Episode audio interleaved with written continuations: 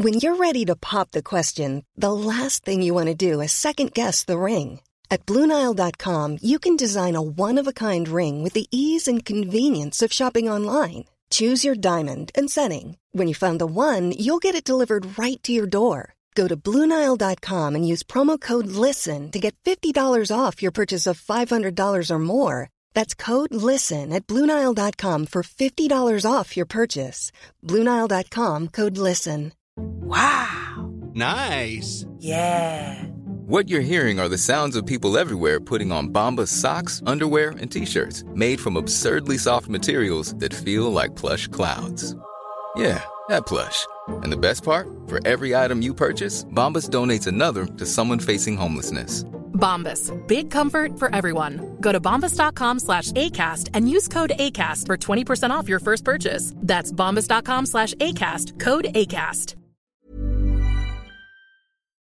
Hello and welcome to Off the Beat and Track podcast. I'm your host, I'm Stu Whiffin. It's another week, therefore it's another episode.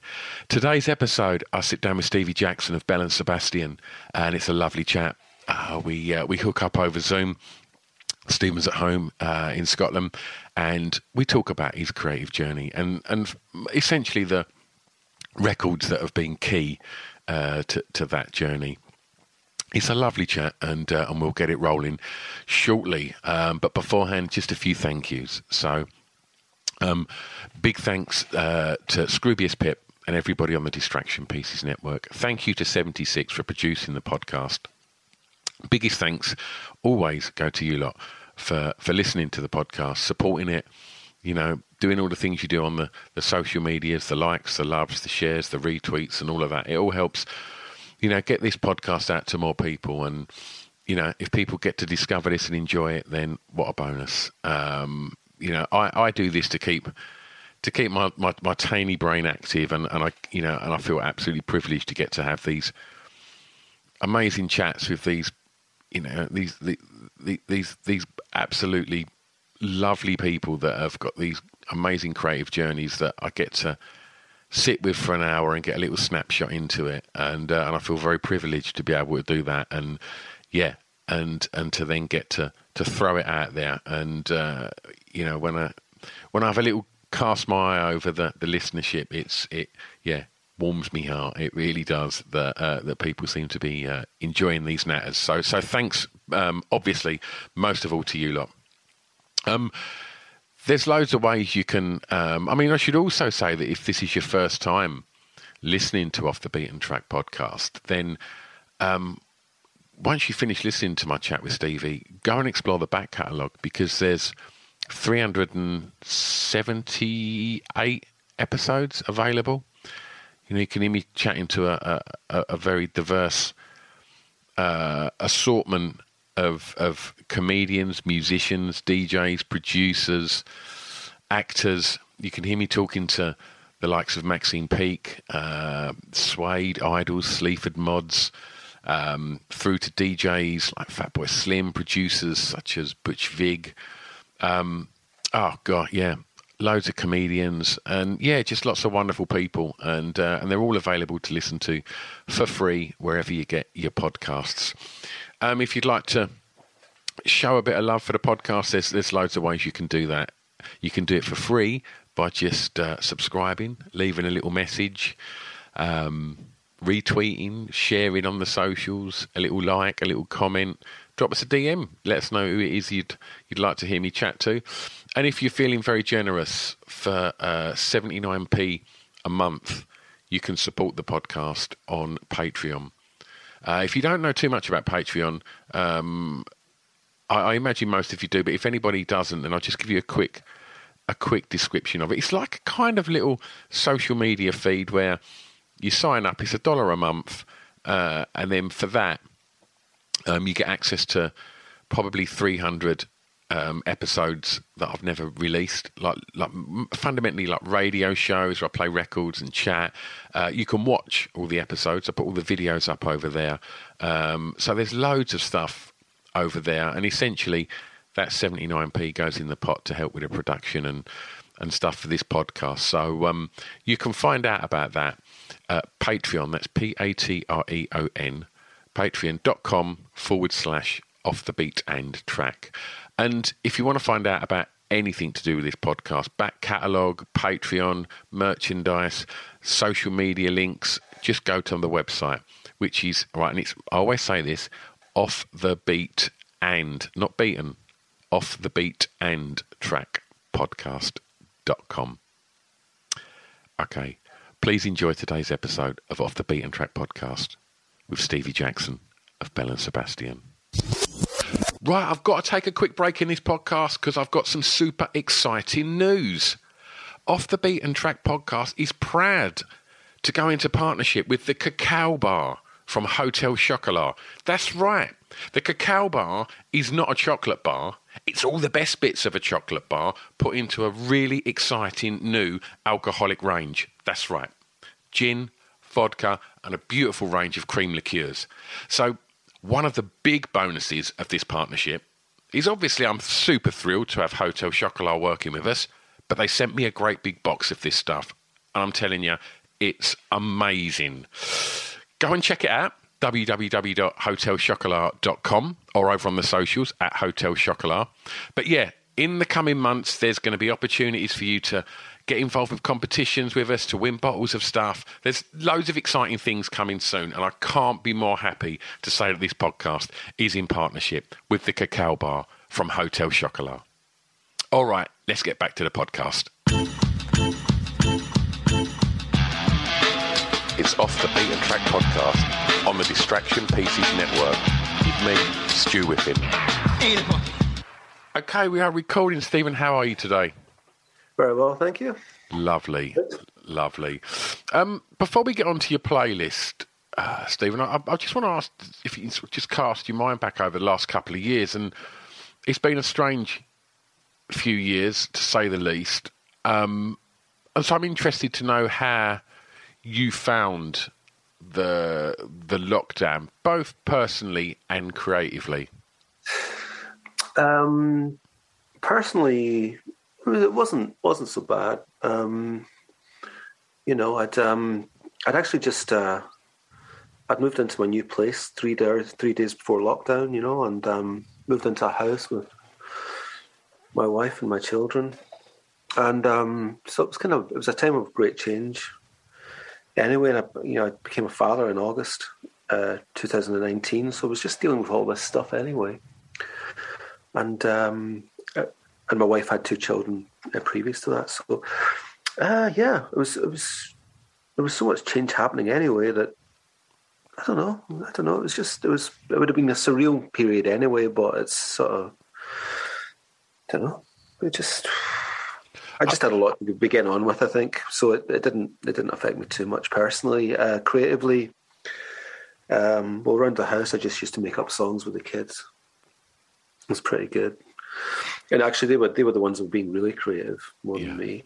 Um, but the group we kind of uh, you know the place where we rehearse we sort of uh, we kind of altered it to record and made it kind of COVID friendly and things like that. So that was good. And um, after after a period, maybe starting a year ago, we started recording. So that, so that was good. Uh, that was great. Okay, for track one, I'm going to ask you, please, uh, Stephen, to tell me the song that you regard as having the greatest ever intro, please. Oh, it's easy, easy. Well, that's yeah. weird you say that because everybody huh. everybody says that this is the tough one out of all the questions. Actually, do you know what? Do you know what? I have to be totally honest with you here. Okay. My wife kind of prompted me, and I went, "What is that again?" And I went, "Of course it is. We always talk about it. It's the, it's the greatest intro of all time, and it's great. It starts with a drum pickup, but it's it's just one, two, three. It goes right, and it's uh, under my thumb by the Rolling Stones. It's it's just the greatest. It's um, and if I've ever heard that in a nightclub or something, or or someone plays it, I just I can never go over it. I think I first heard it when I was about fifteen or sixteen, and it kind of blew my mind then. But weirdly, it still blows my mind. Is that... Just, just just the pure groove of it, and the the Charlie Watts' intro is just it's outrageous in its simplicity, you know. Yeah, it's it's, it's an absolute cracker. Was it Stones do it originally? Yeah. Oh yeah, that's a Jagger Richard original. It is okay because Yeah. it, it was re- it was re-recorded. Was it a bit of a Northern Soul classic as well, wasn't it? Oh yeah, yeah. There's been a few nice versions of it. Yeah. Um, talking about intros, Stephen, from you know the early days of of, of Belle and Sebastian through to to now, the way that people, a lot of people consume their music, is very different. And I just wonder, with you know the the evolution of algorithms and and streaming services and playlists and and and such, does any of that ever penetrate the creative process for you? Uh, no, no. I think I think the only thing it, might it might uh, dictate the choice of the song title. Okay. You know, uh, like you know, like um, like uh, the like if you had like a sort of generic song title like uh, "I Love You" or something like that, that might get lost in the algorithm. Um, so you know, maybe maybe not call it that. Maybe call it something else. That's the only thing that's ever directly affected me. I think. Um, I, try, I try not to get too bogged in in any of that stuff because I'm I don't really understand most of it anyway. So you know, I'm kind of um um you know I I you know it's like a lot of the the modern stuff. It reminds me of like you know you know twenty or thirty years ago. Um, you know, trying to trying to teach my granny how to use the video remote. You know, things like that. I, I now feel like that person. I feel like my granny with a video remote. That's kind of, to be totally honest with you. But uh, Do- there's, there's others. Well, we're in a big group. There's seven of us, and a lot of them are more savvy than I am. You know. But uh, yeah, But- creatively, yeah, I don't. I don't think so. I, I no, don't know. I mean, God, that's just like a. It's like just like descending into a rabbit rabbit warren of hell. I, I don't know. You know. I think I definitely think it's a into- slippery slope. Yeah, you know, just you got to forget all that stuff. Did it ever enter into the, the, the sort of the, process? You know, when, when you was kind of you know first starting to to try and sort of tailor anything to get radio play. Was that something that would ever be considered?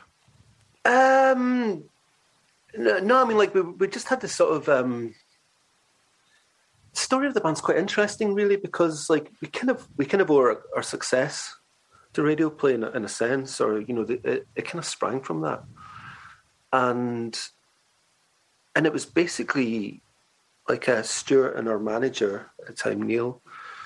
I think they just took a white label. They got in a van and drove to Manchester, and like. Uh, you know, and went to you know the BBC and handed it to Mark Radcliffe, you know, and he played it.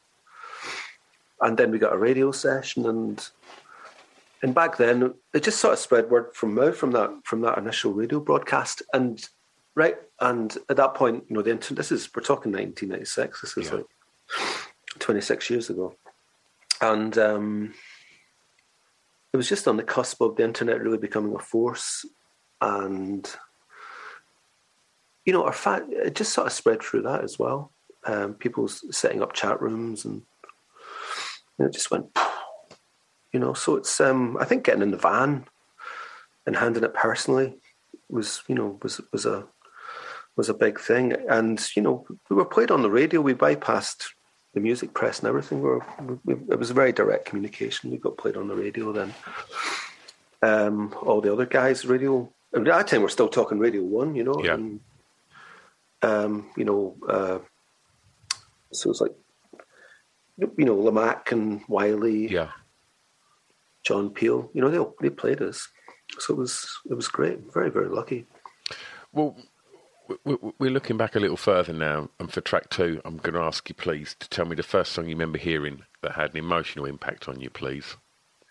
Well, again, that was that was kind of easy.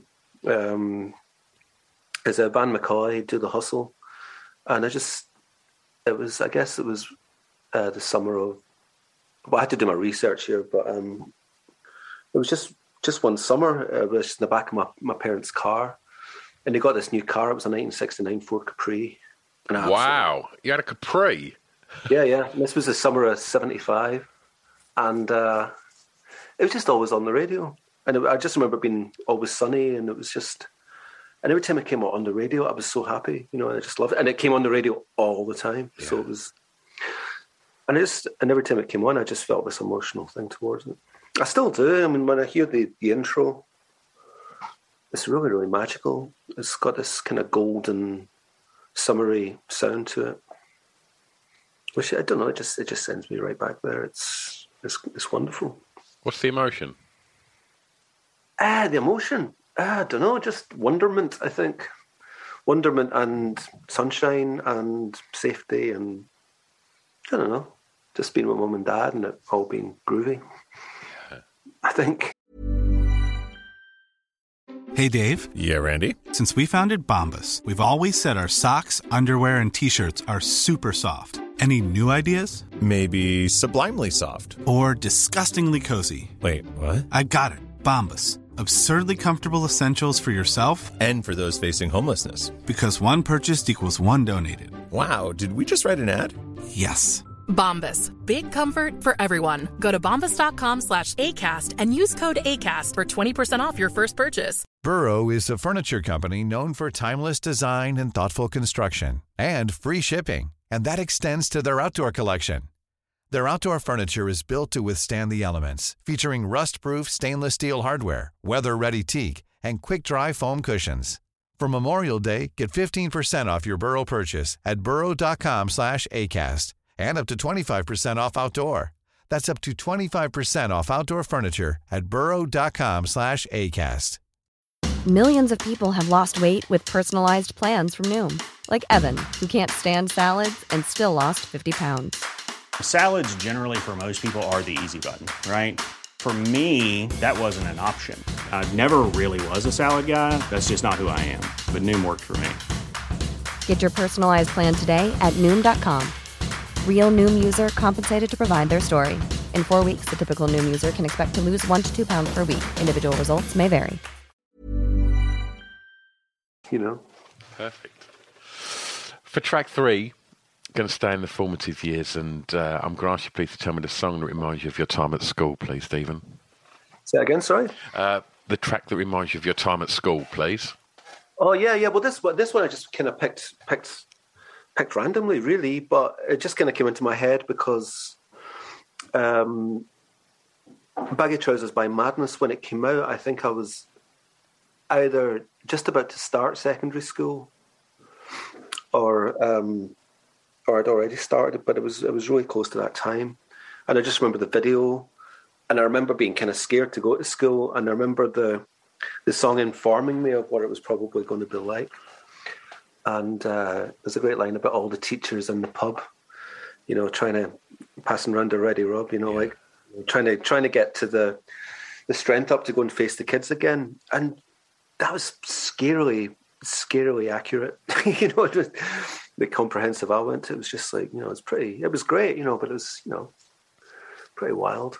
It was good. I, I think um, I think Madness are criminally underrated uh, as, as lyricists. I think some of their lyrics are incredible, and you know people often, you know, reference like the Kinks and things like that. But I, I think uh, Madness just now so many things and, and baggy trousers and, and, and tracks like embarrassment the social commentary in there was spot on it really really really was Yeah, it's funny. I was I was with the band a few days ago, and we were doing photos. God help us. But um, for some reason, like uh, "My Girl" was in my head, and mean, cover, we just kept singing "My Girl," and like just the words are unbelievable. Yeah, and you're right. It's funny you should mention the Kinks because, yeah, I mean, like you know, like the the sort of the tangent does it's not kinks to blur it's actually kinks to madness there's no question about it 100%. Like, they, really, they really you know captured that kind of that eye for detail about normal people's existence you know and it's it's, astonishing their lyrics.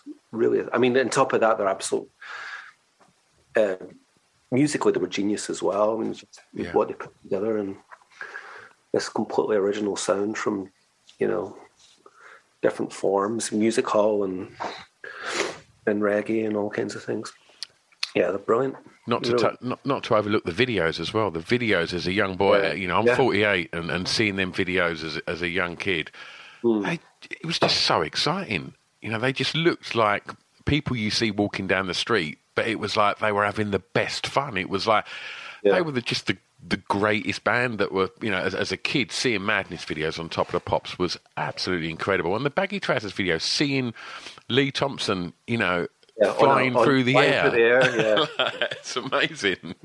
That's great. I mean, they were the they were the they were the boys next door. I mean, they really yeah. were. They had that feeling about them, and they were, you know, like they were the kind of guys you just run into, you know. And I kind of looked him up. It's kind of um, I was I was thinking about Suggs. He was just a kid himself. I mean, like he was a really young guy, you know, yeah. when he when he was you know, one step beyond album 79. I mean, he was only 18 or 17 or 18 yeah. or something. And just the, the absolute delivery and the, uh, you know, of, of, his vocals and the wisdom of what he's saying is something else, you know. And, uh, you know, and also, I think that was the second, I think absolutely it was the second album I ever mm-hmm. owned. Um, I think got Reggatta de Blanc by the Police was my first album. Got it for my birthday and the second was yeah Christmas '98. I think absolutely was the my second. It was like oh, runs deep, you know. I mean, your first records are meant to be a bit embarrassing, but they're pretty uh, two solid choices there. Mm. Well, that's nothing. One of your is, is it your next question, which asks me, um, what was the, the first record you bought with your money? I mean, it's almost too cool, or it's like ridiculous. Hello, Right, listen. This episode is brought to you in part by NordVPN. Who are NordVPN? As I keep hearing about them and other podcasters chatting about them. Well, here's just a snippet of what they do. They provide secure and private access to the internet that protects all your devices. Change your virtual location in just a click so you find and access streaming platforms at a lower price. So essentially, you can switch location with a click and watch Netflix in the US or Australia.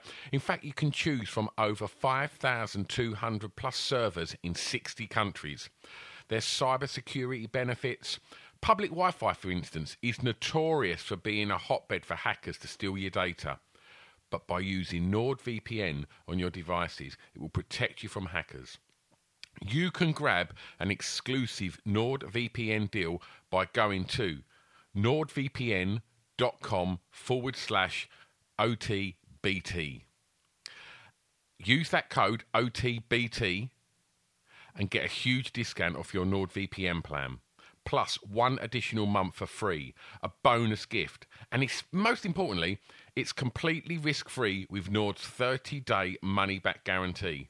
It's equivalent to buying a cup of coffee every month, and that's a small price to pay for premium cyber security and access to vast amounts of entertaining content. Get your exclusive NordVPN deal here at nordvpn.com forward slash OTBT. It's risk free with Nord's 30 day money back guarantee. Before we get there, I just want to ask about um, school. Was, was, was that something that you enjoyed, Stephen? School? Um, no, I mean, I think like I remember on my first day of primary school and just not wanting to go. So I mean, like I, have got in my memory, I kind of hated school really. Secondary school, it was going to a bigger school, and it was like, you know, a comprehensive, and I was a bit scared because it was just going to be a bit wider, uh, sorry. And um, I actually enjoyed secondary school more. It was, you know, it was there was a few hard nuts, but they're all nice to me, so it was all right. You know, it wasn't too scary, and I made friends, and you know, had a had a pretty good time. You know, I was still pretty. I always like um, my academic career is noted from staring out the window, daydreaming, and that, never really changed. So uh, it was all right. Yeah, I was the first person. Well, you know, I was the first person in my school to get the belt, get the belt, right? And I think, well, you're you're forty, I'm fifty three, so I mean, it, you know, it would have been phased out by the time I think the belt was banned 1982 or something. But uh, I was the first person in my year in primary, uh, sorry, in first year to get the belt. And all the tough guys, what? Ah, who's this guy? Who's this guy? Do you know what I got it for? For whistling. And um, yeah, there was this song called Tom Hark by Piranhas, or it was Piranhas by Tom Hark. I can't remember. It was and yeah. I, was, I, was in, I was in this class. They were pretty tough. It's a pretty tough class, you know. There were pretty few hard guys, and they were winding up the teacher. Everybody was whistling this, and I wasn't. I was just doing my work, you know. And and you know, and she go, next person that does that. And of course, I'm just not thinking. I'm just like, I just love music, and I just found myself whistling it without even thinking, and I get dragged outside, whacked, and the, the word spread. He got the bell, and everybody thought I was a tough guy. And then all the all the top boys stood back and went, "Who's this guy?" And then he sussed it. I was a really quiet, gentle sort of guy, and you know, you know, I'm not a threat to their dominance. So it was all right. You referenced looking out the window, daydreaming. What, what, what did what did young Stephen want to be? Um, uh, I think I think like um, was primary school. I think it was really random things like a, an airline pilot or a, an architect for some reason. I've no idea where that was, but just thought it sounded quite cool. And then by the time I was about eleven or twelve, it was musician, or or being a band, or you know, being the Monkees or the Beatles, or you know, it was quite impressive. I was talking to my dad, and he went, "Oh yeah, when I was twelve, um, you know, you bought me for my first guitar down in uh, the Salt Market in Glasgow." And I went, "No, I didn't." I went, "No, you did. You took me down." I went, "I didn't." I went, "No, you did. You did. It was 1981. You did. You did." And they went, "No, I didn't. You bought your guitar." And so I did. I'd totally forgotten. I'd I'd kind of got a paper around, saved up uh, saved up money and went bought a fifteen pound guitar. And actually, do you know what? Um, I can show you it. It's right here. Uh, this is the guitar, folks. Amazing. Yeah, yeah, fifteen quid at the salt market, and um, yeah. So I mean, I don't know. I must have had some kind of inner thing that I wanted to. You know, I was twelve at that point, so yeah. And I bought my own guitar and saved up for it, and so I don't know. It took me a few years before I could play it, but um, I did have that that thing pretty early on. I think. How musical was was home, Stephen? Uh, was there records on? Um, the, my mum, my and dad didn't have lots and lots of records, but what they did have was, you know, very, very, you know, influential on me. Um, the records, it was a kind of nice random selection. There was like Frank Sinatra. There was Manfred Mann, Paul Jones, Manfred Mann compilation. There was uh, uh, Gordon Lightfoot, If You Could Read My Mind album, which is, still blows my mind. Simon Garfunkel, Sounds of Silence LP. Um, again, you know, still play that one to this day quite a lot. Barbra Streisand's Greatest Hits Volume 2. That's got some crackers on it. Yeah. Her version of Stony End is pretty great, you know, the Laura Nyro song. I like Barbara Streisand a lot, actually. She's really good. Um, and there was like, you know, there was a few Everly Brothers 45s. I devoured them, and there was one Beatles record. It was a Twist and Shout EP, and that was my favourite. Well, let's I played that, that one an awful lot. well, let's talk record stores. And for track four, I'm going to ask you, please, Stephen, the first song you remember buying from a record shop. Well, I don't. I my first memory of my, with my own money going into a shop and buying a record. It wasn't a single. You know, I don't. I don't. I didn't really buy singles for some reason. I mean, I remember get given, you know, I had, you know, Remember You're a Womble single, you know, that was, that would have been a good first record if I'd bought it. But the first, I kid you not, the first record I ever had my paper and money and I would, I went into uh, uh, John Menzies in Clydebank Shopping Centre and I bought Rubber Soul by the Beatles. And that was, uh, that was the first record I ever bought. And it, you know, it sounds like I'm trying to show off or something, you know, why isn't it, you know, don't know Showaddywaddy or whatever, you know. But uh, no, it was. I, would see. I'd seen the cover.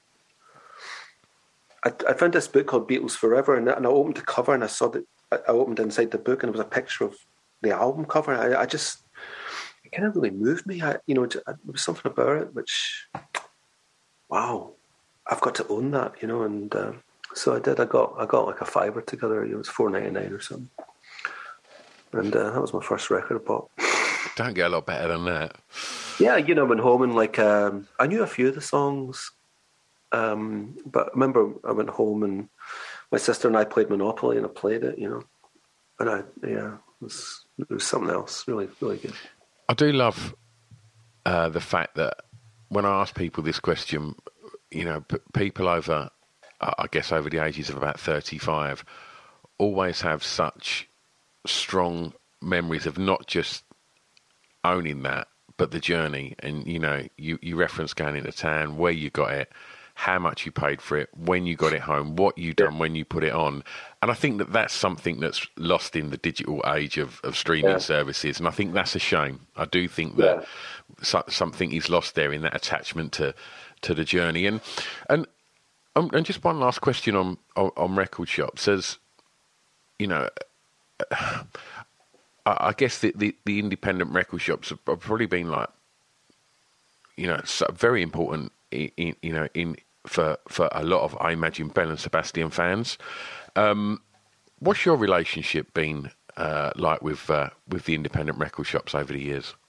You know, strong. I mean, I was there's one in Glasgow. I was in. Uh, pardon me. My, my wife and I were there on Sunday, and we're buying records. You know, it's um, monorail in Glasgow, which is with the best independent record store.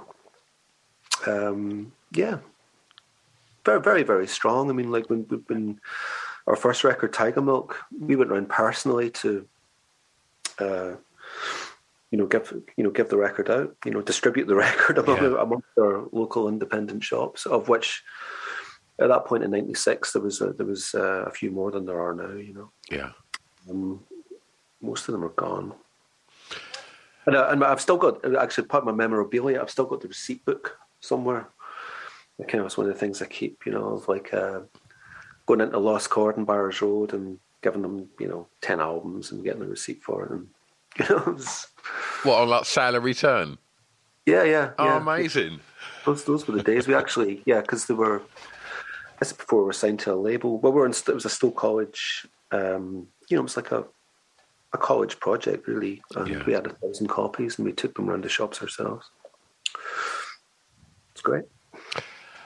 Let's move things forward a little bit for track five, uh, and the song that soundtrack your year's clubbing, please, Stephen. Uh, well, yeah, but I was never much of a clubber, to be honest with you. Like, uh, like to say, like, uh, you know, I was, you know, when I was a teenager, I was just right at the forefront of the clubbing scene. I just wasn't really. I just, you know, kind of a homebody, to be honest with you. The one, the one point I do remember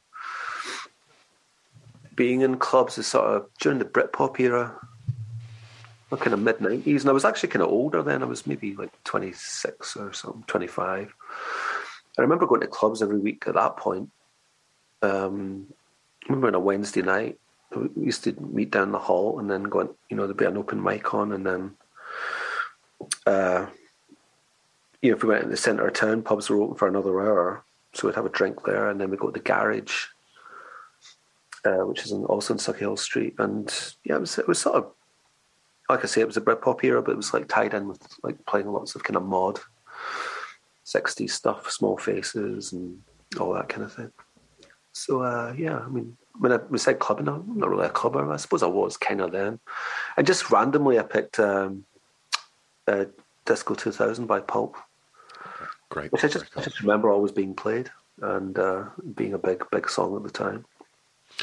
It's weird, isn't it? I've I've um I've run a, a, a an indie venue and, and club night for for 31 years, and uh, and it's it's it's it's crazy to think that that when I you know throughout the 90s and, and, and the early noughties and such the anywhere you went in any town there'd be you know three or four student indie nights or you know as you say that they're them them kind of Northern Soul mod indie crossover nights and and Yeah. and and they've all gone. They barely exist anymore. And Yeah.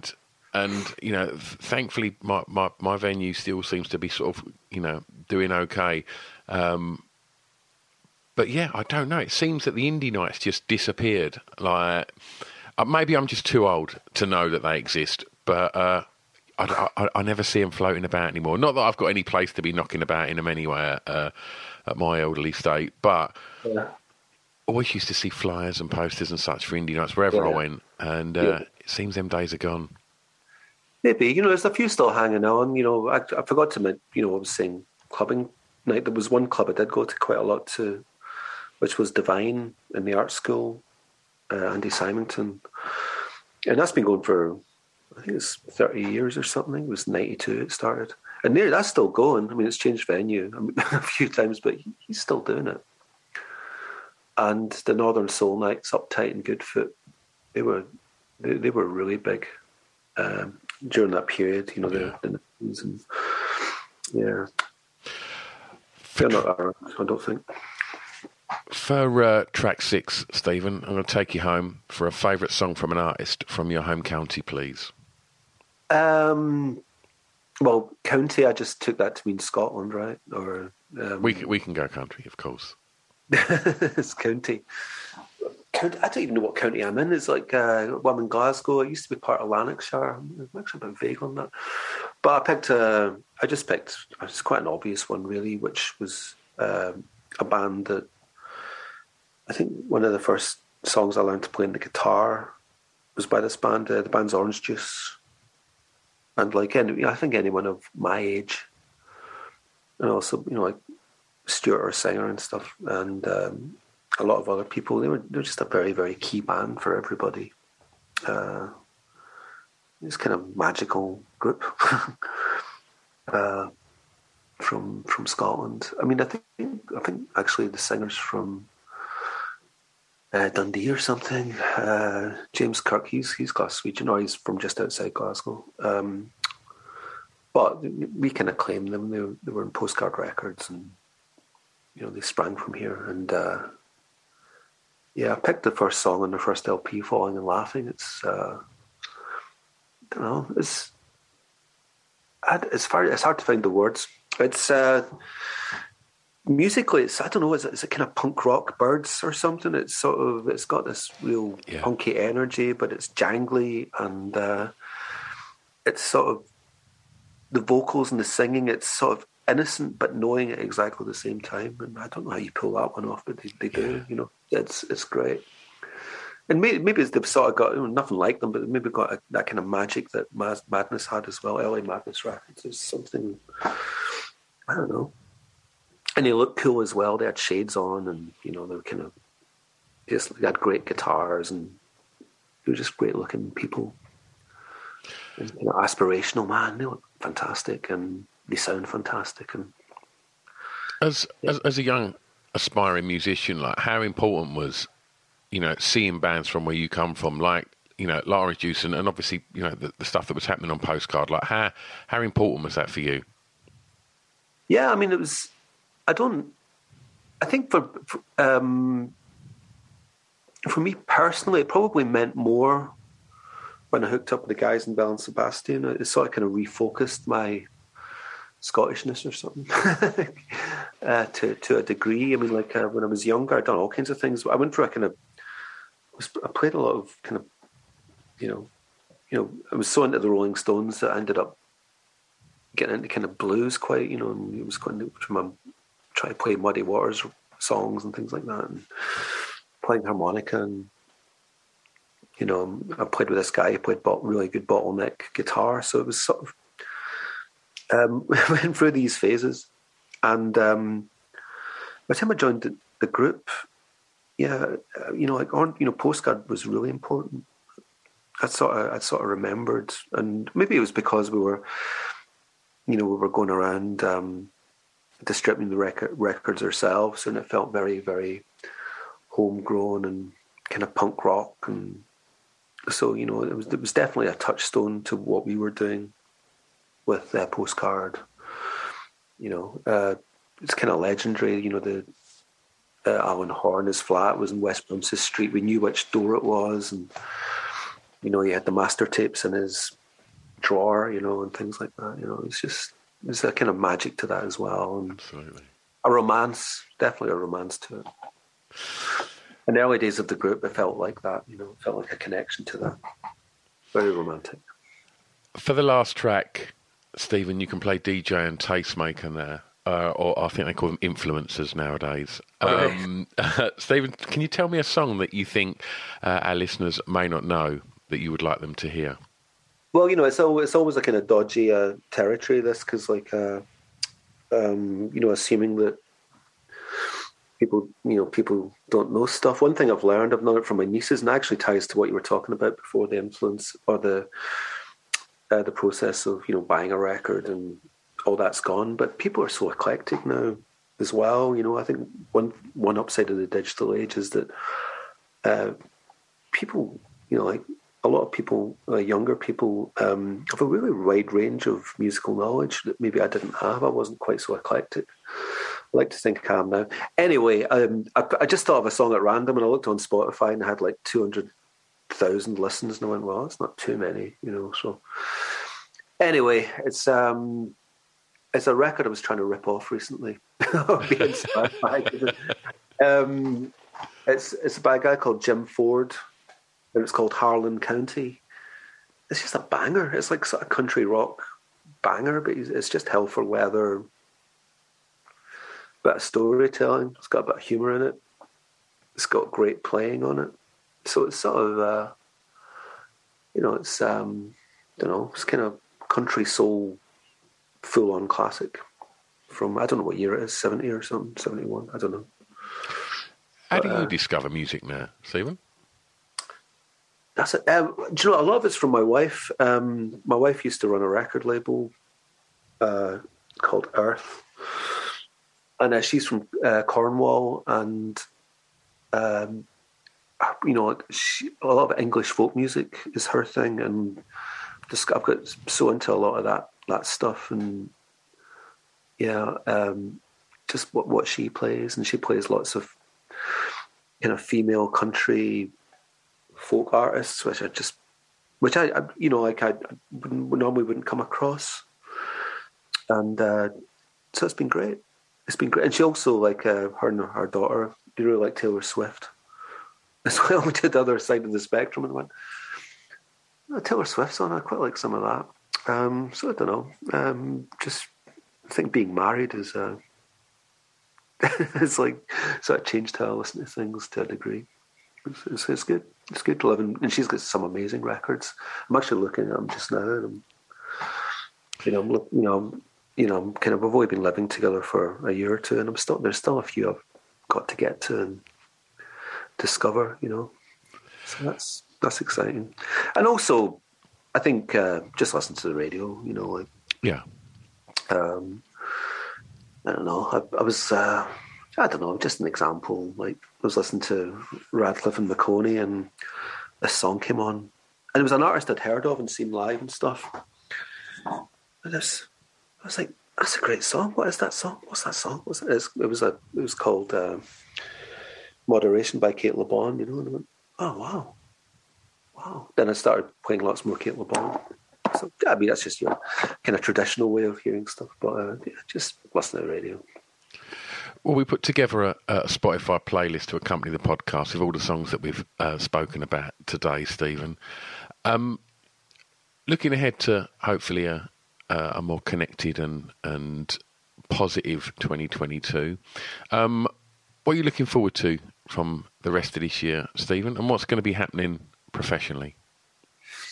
Um, got records coming out and playing live um, is um, what I hope to be doing. Well, the records are happening. Um, we're supposed to actually we're supposed to be playing the UK as we speak, um, February 2022. But get put back to November, so I'll be looking forward to that. Um, playing, playing again. Wonderful. I know I've got this horrible feeling I've developed stage fright in the last, uh, you know, three years. We did this thing um, called a TED Talk. And I was kind of terrified. I've never been stage. I've never had stage fright in my life, and I'm, I'm kind of. I'm hoping it's not like a, uh, you know, like a, an effect from the pandemic that I've now got stage fright. You know, in my fifties, I'm now frightened to go on a stage. But uh, did, did you find that you got a, a, a kind of a little bit of sort of, I mean, I, I certainly got a little bit agoraphobic. I found yeah. when we was let out, which sounds ridiculous when we was let out, when when, when um, the restrictions were, were, were lowered, you know, in the in the fir- the first time, I, I, went to see someone um, about half an hour away, and just for a meeting, and then when I finished, they were like, um, "I went, oh, no, I've got to get back, mate. I, I, I better go." And as I was driving back, I was thinking, I haven't got to be back. I've literally been sitting indoors for the last year. Why? What is this pull that's making me feel like I need to go back home? And I thought that was quite scary. And I thought, right, I need to kind of address this and not feel that desire that go back home. I'm, I'm interested. How did you address it? Uh, I just made sure that I'd done plenty of things to ensure I had to get out of the house, and I had to go and put yeah. myself in in situations that I'd never have thought twice about. You know, a year before that, that but now felt very strange and awkward. And yeah, yeah, I just and yeah, I think I think there might be something to that. I, yeah, I don't. Something's changed for sure. Yeah, I don't. Yeah, maybe, possibly. But do you think surely, like, I mean, what what you do as a you know for a job, going on stage in front of you know huge crowds of people, that isn't a. I guess it's very normal for you, but it's not a. It, it, it's not normal for many people, and not many people would have the confidence or, or you know, or, or, or yeah, just fundamentally the confidence to do that.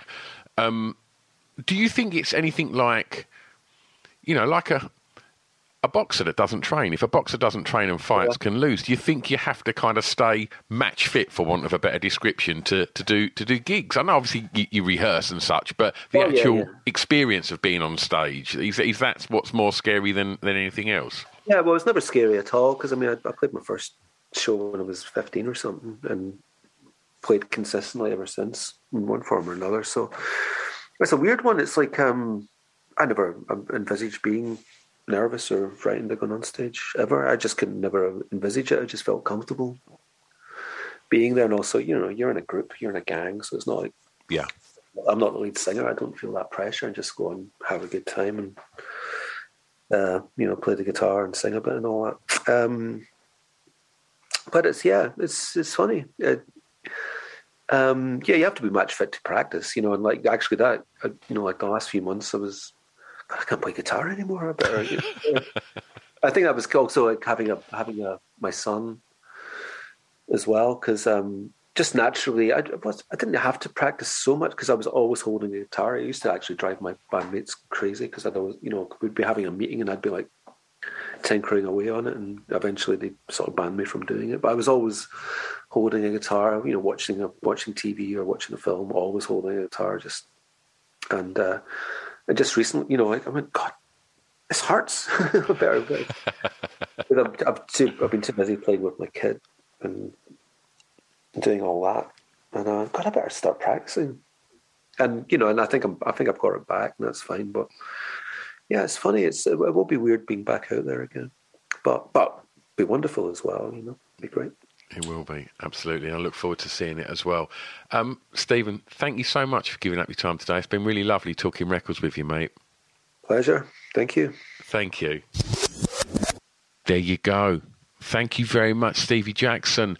Um, talking about those early days of, you know, hawking copies of um, Tigermilk around the independents. Like it, it was just lovely to hear that. You know, stumbling across Belle and Sebastian in in the mid '90s just felt like they just felt indier than indie, and and as a a mid '90s indie kid, I was like glitter on glue on anything I could find uh, from Belle and Seb. So it was absolutely it was an absolute delight to get to, to sit and speak to, to Stevie today.